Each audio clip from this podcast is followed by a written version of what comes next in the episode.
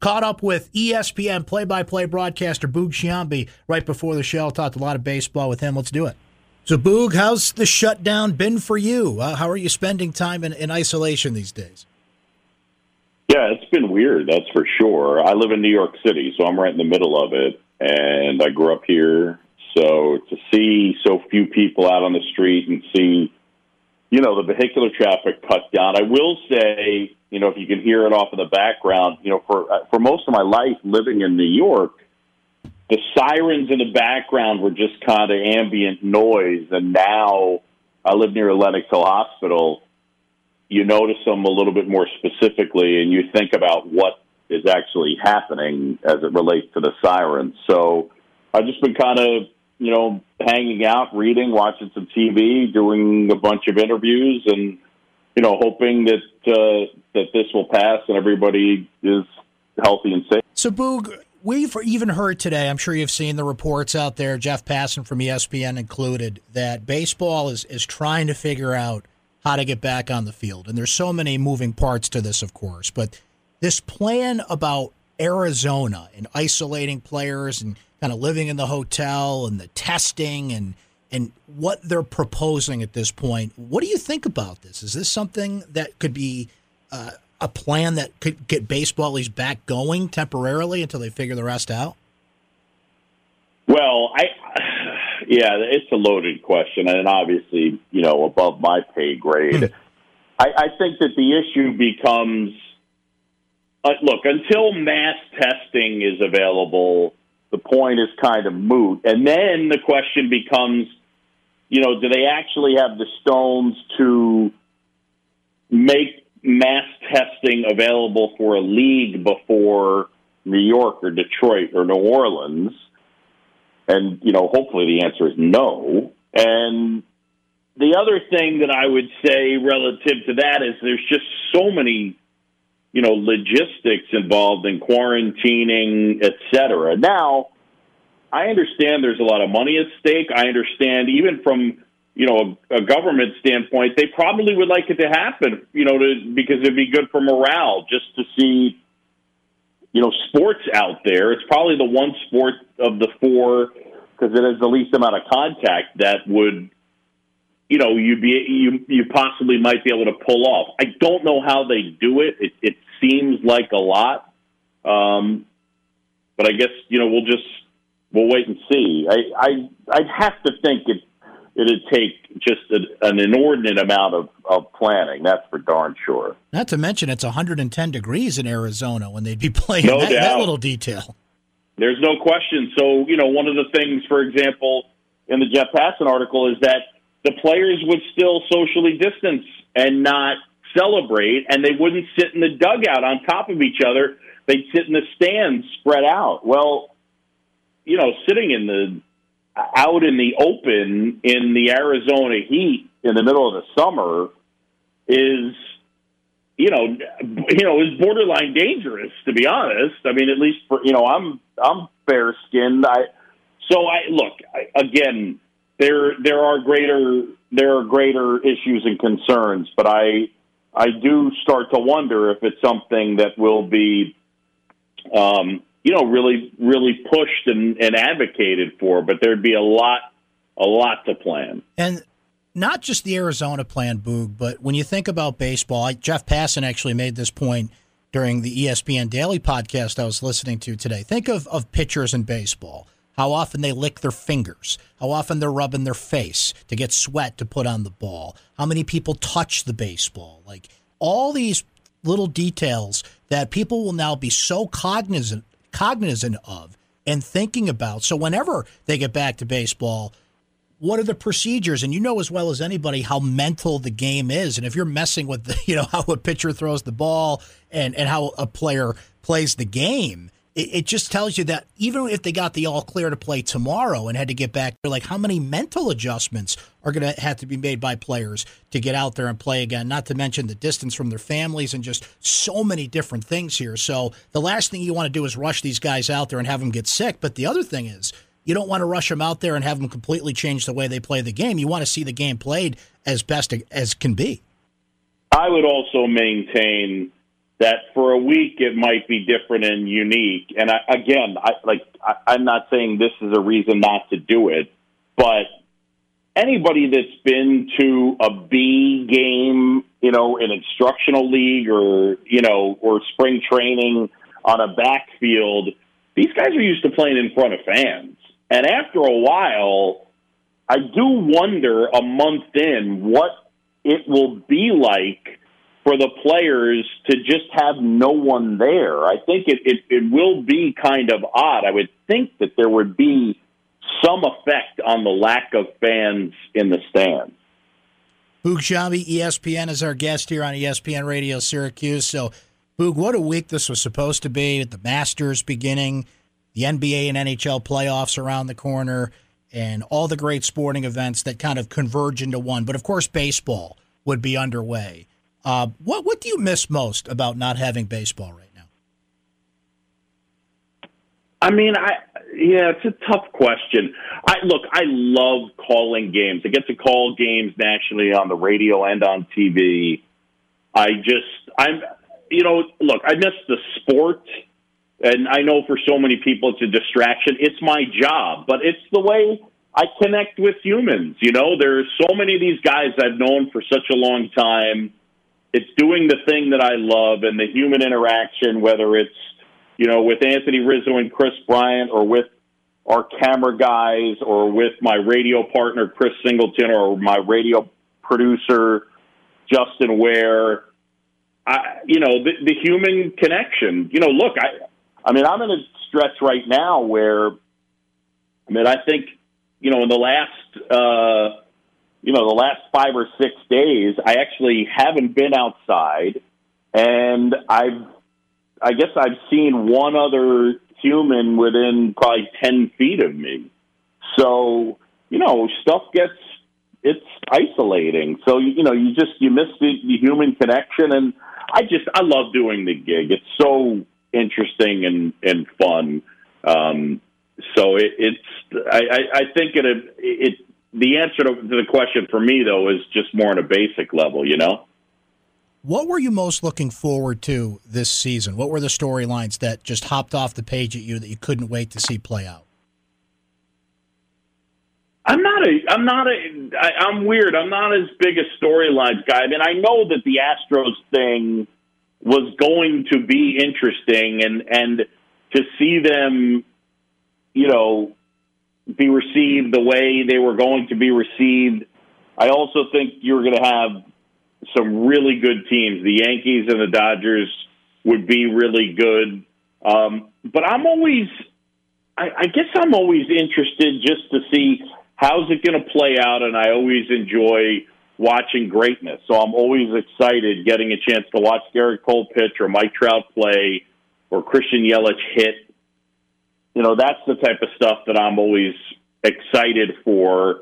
And it's probably less specific to what's going to happen necessarily this year. I'm more, um, I, I, I just go into it with kind of a blank slate, and I and I love the way you know it ends up getting you know kind of colored on its own.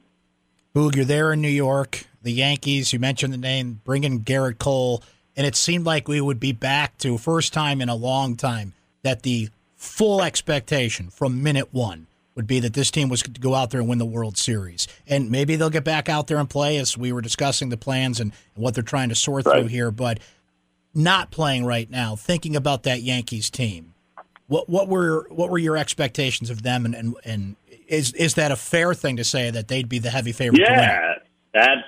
I don't think they'd be the heavy favorite to win the World Series. I think the, I I think that the the Yankees and the Dodgers would be pretty pretty even.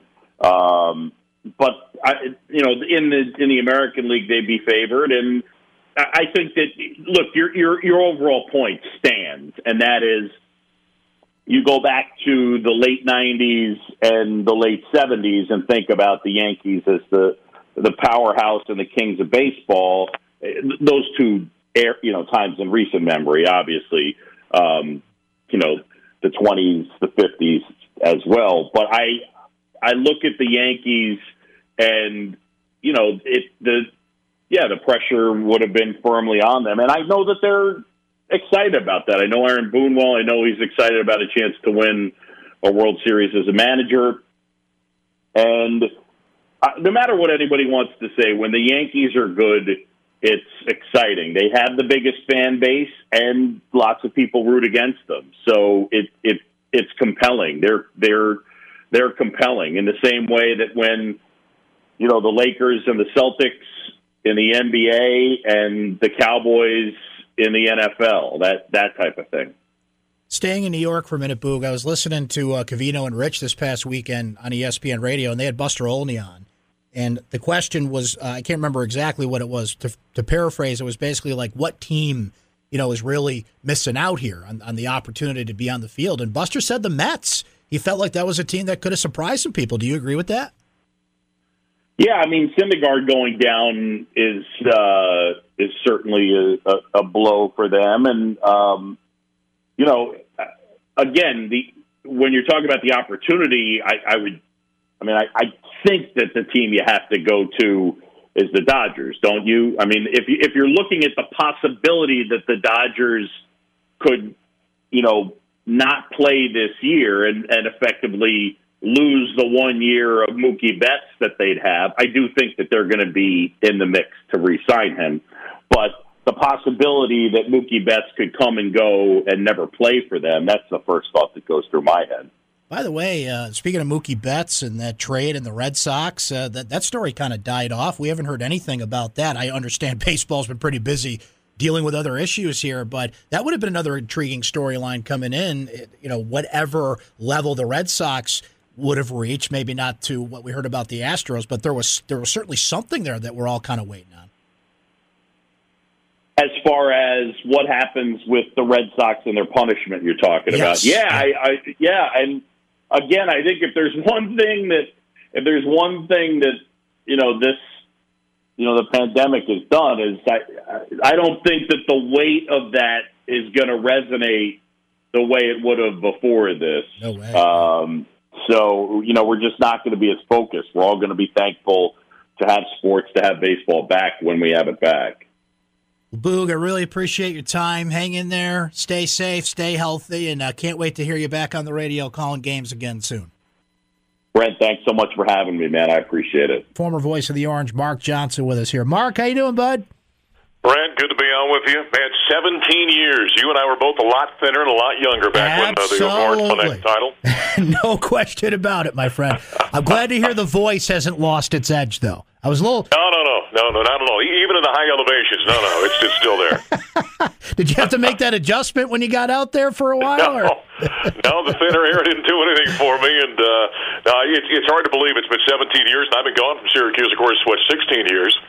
But uh, it was awful fun the other day, jumping on just for a very few minutes there uh, with the guys and sit and watch that. Hear Coach Boeheim and Melo and, and Hakeem Warrick and uh, Gerry McNamara and those guys just kind of reliving it, listen to their stories and how they talked about, and it brought back a lot of memories for me. Obviously, for that would have been my first year uh, doing the Orange, and just uh, you know being along for that ride, it was so spectacular, and I'll never forget it. Was there anything that was told during that? I don't know how long you watched it, Mark, but did, did you learn anything that maybe you didn't know about that team and, and hanging out during that thing?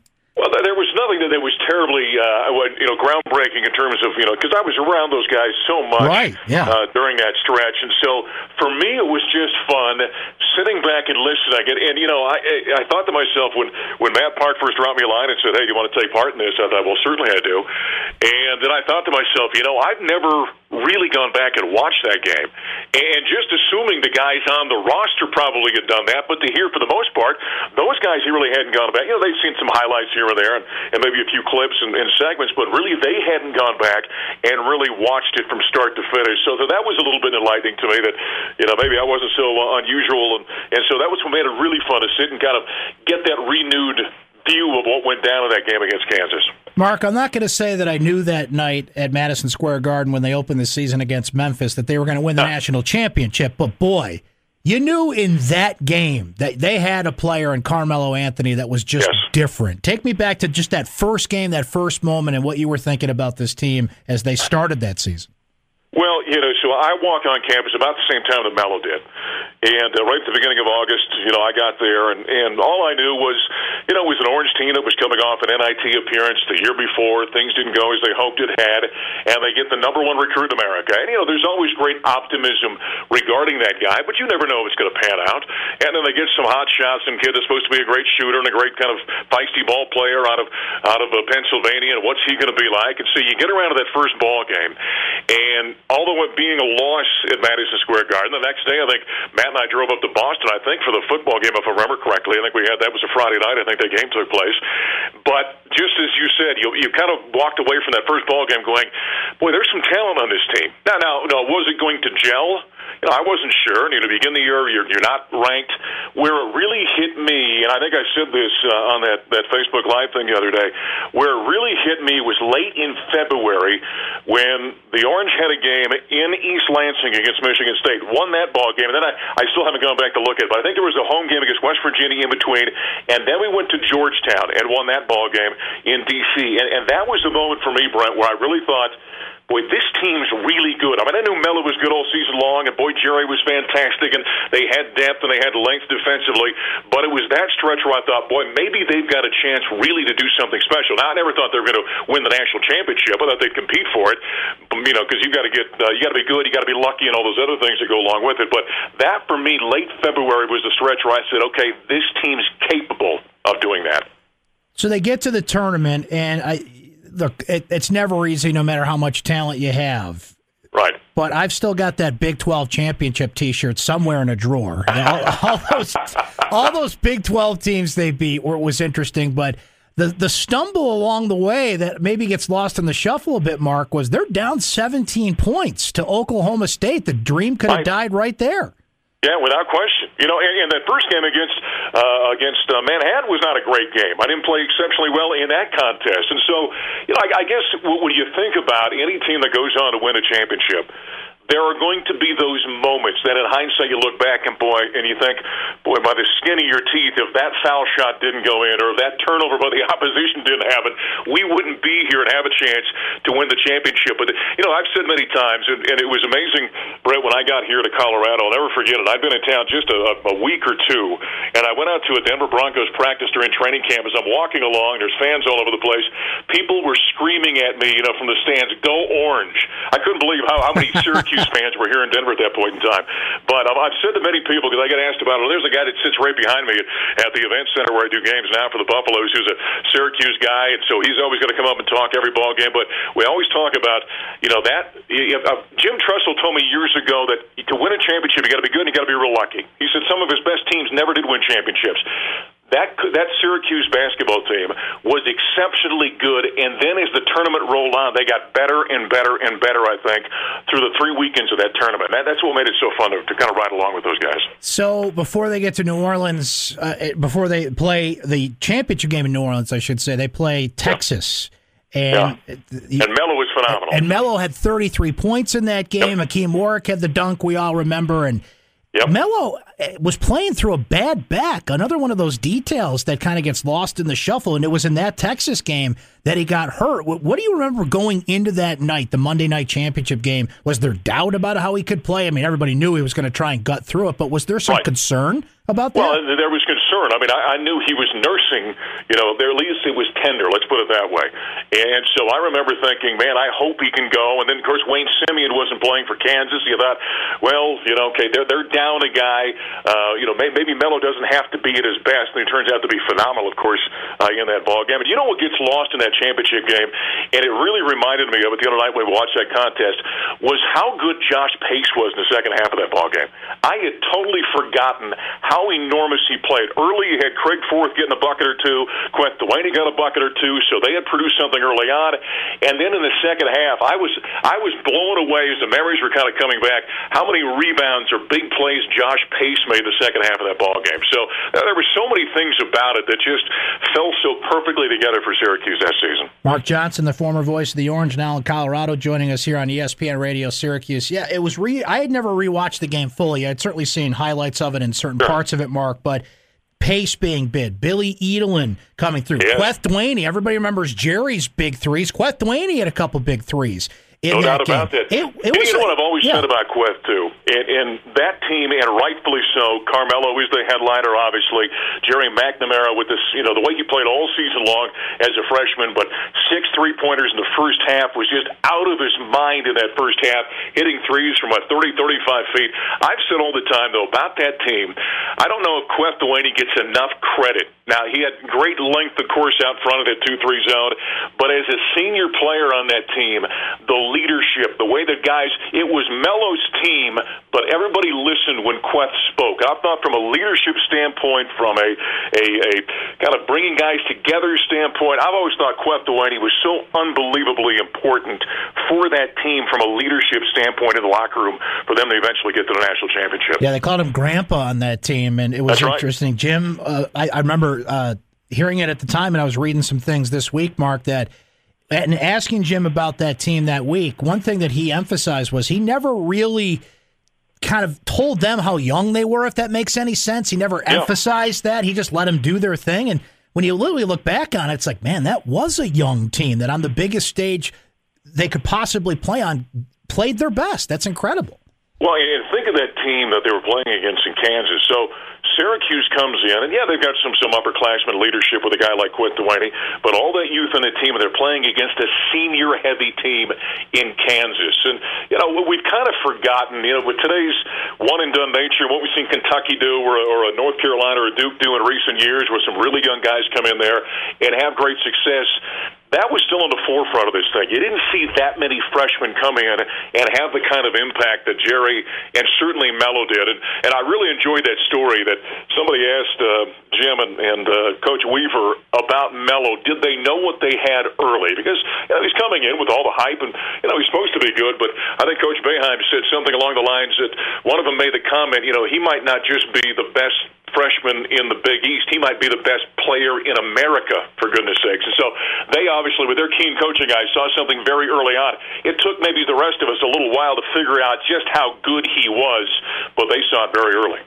So the, the game starts, and Syracuse. We mentioned Gerry's threes and the role they got off to, and it's one of those things we kind of remember. But and so many people rewatching it Saturday, Mark. I mean, they had a 47-29 lead in that game. That's a oh, huge that? lead against a team like that. But then Kansas gets right back into it, the 25-10 run, and this thing became a game. What do you remember about just the flow of that game and what you were thinking when Syracuse was up big, and then what you're thinking when Kansas got right back into it?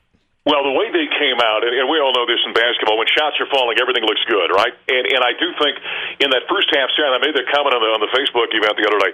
Syracuse's defense in the first half was unbelievable. I thought it was fantastic. I mean, they really made Kansas uncomfortable. I remember thinking when we got to the halftime, the Buffs, the uh, rather the Orange.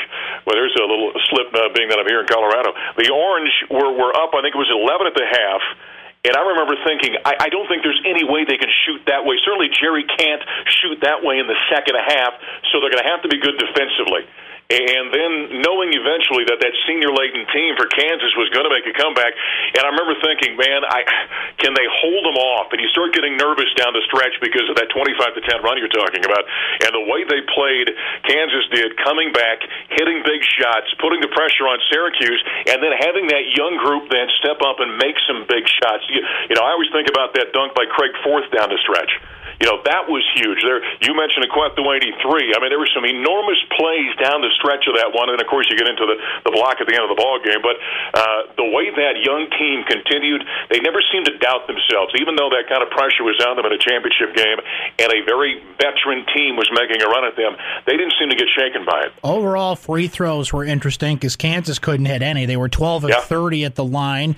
But man, for Hakeem Warrick in New Orleans of all places to step to the line and miss those free throws, and then, like you said, ten seconds later, totally redeem himself. I mean, you want to talk about exercising some ghosts right there, and you put that in your final call of the game, Mark. That Jim Boeheim got those four seconds back. Yeah, yeah, he got the got the time back. I had the chuckle. There's an assistant coach, as a former player for the Buffaloes now, named Nate Tomlinson, and knows Hakeem real well. And the other day, somebody tweeted out. It might have been the Syracuse basketball account that that tweeted out the block. It was the play, but it started with the free throws. And Nate Tomlinson, just to kind of uh, rib his friend a little bit, he retweeted and said, the block. How about the missed free throws? You know, I, I got a big kick out of that. But yeah, you, you would think under those circumstances that Hack was going to make one of them, right? Just just to kind of make things a little bit easier. But then he came back and redeemed himself with what, what I think is one of the great iconic plays in the history of NCAA championship games. I mean, nobody is ever going to forget the block. And, and I love the comment. I'd forgotten about it. The comment by Billy Packer when he said, "It's not how tall you are, it's how long you are." And, and what a great summarization of, of that uh, phenomenal play by Hakeem Warrick. Every single time I see the replay, I just say, "How? How did he yeah. get there? What was your What was your vantage point of that play?" Well, we were sitting down. If I remember correctly, we were that would have been we were behind Jim Nantz over to his right, so from center court. So that would have been off to my left, and so it wasn't it wasn't a great angle for us. But all I remember is when Lee went up for the shot, I'm thinking, well, he, he's taken the shot. Hope he doesn't make it, and and not even contemplating the idea that Warrick's going to get there to block it. I'm just hoping he gets in his view a little bit. And and the fact that he actually got a piece of that one was mind-boggling to me at the time. And, and of course, like I said, one of the great plays in championship game history. Mark, what was the uh, what are some radio friendly stories? I guess I'll put it of the celebration afterwards. What you guys do in New Orleans that night? Well, uh, you know, it wasn't after that game. I, I think we were so shocked and stunned uh, by the way things went it, wasn't terribly wild. You know, we had some fun when we first got there. I remember on, on Bourbon Street when we first got there. I think it was on Tuesday we we got to town. Uh, afterward, it was just a lot of I can't believe what just happened. Did it just happen? You know, your phone's blowing up. I'll never forget. By the time I finally, after we got done with post game, and I talked with Coach Boeheim afterward uh, for the post game, I remember picking my phone up, and the first message I had was was from Dave Pasch you know, remember because I just replaced him. He had been there the year before, right. and all it said was "You son of a gun," and, and I had to I had to chuckle at that, and you know that that's just the fun part about it. And and you know when you're when you're the, the voice of a team, you're not responsible for anything, but you're along for the ride. And it's just an honor to be along for the ride and, and be able to enjoy kind of all the stories of Carmelo and McNamara and all those guys and the things they were telling the other day. And just being a part of that, I think, is always such an honor for, for guys in our position. How's life in Colorado these days, Mark? Oh, fantastic! You know, we uh, finally. I, I live up at nine thousand feet. I got a little ranch up in the mountains, and so this time of year, uh, right now we're all hunkered down like everybody else is. And for me, I just got a chance to get out, and there's enough snow off and ice off the roads where I could take one of my horses out. So right now, it's just uh, me, and the horses, my wife and son, and just kind of relaxing here in the sunshine of Colorado. Well, it's great to hear your voice. Stay safe, stay healthy. We'll definitely catch up again down the road, but uh, especially great to get you on the radio on a day like today. Thank you so much, my friend. You're very welcome. It's uh, it's a phenomenal memory. Like I said, I was honored to be a part of it, and and uh, what a great day to sell. We got nothing else to celebrate in sports right now, so uh, for the Orange fans out there, just uh, enjoy a little bit of conversation about a great championship. That, that is absolutely correct. What a shame we ran out of time for Paulie Sibilia stories. We'll have to do that next oh, that's time. too bad he got cut, just like uh, Matt Damon always gets cut on, on that Jimmy Kimmel show. Right? Well, I got a few of those stories we can talk about next time. No, I don't. I don't need to hear them, Mark. That's okay. Thank you, sir. Be good.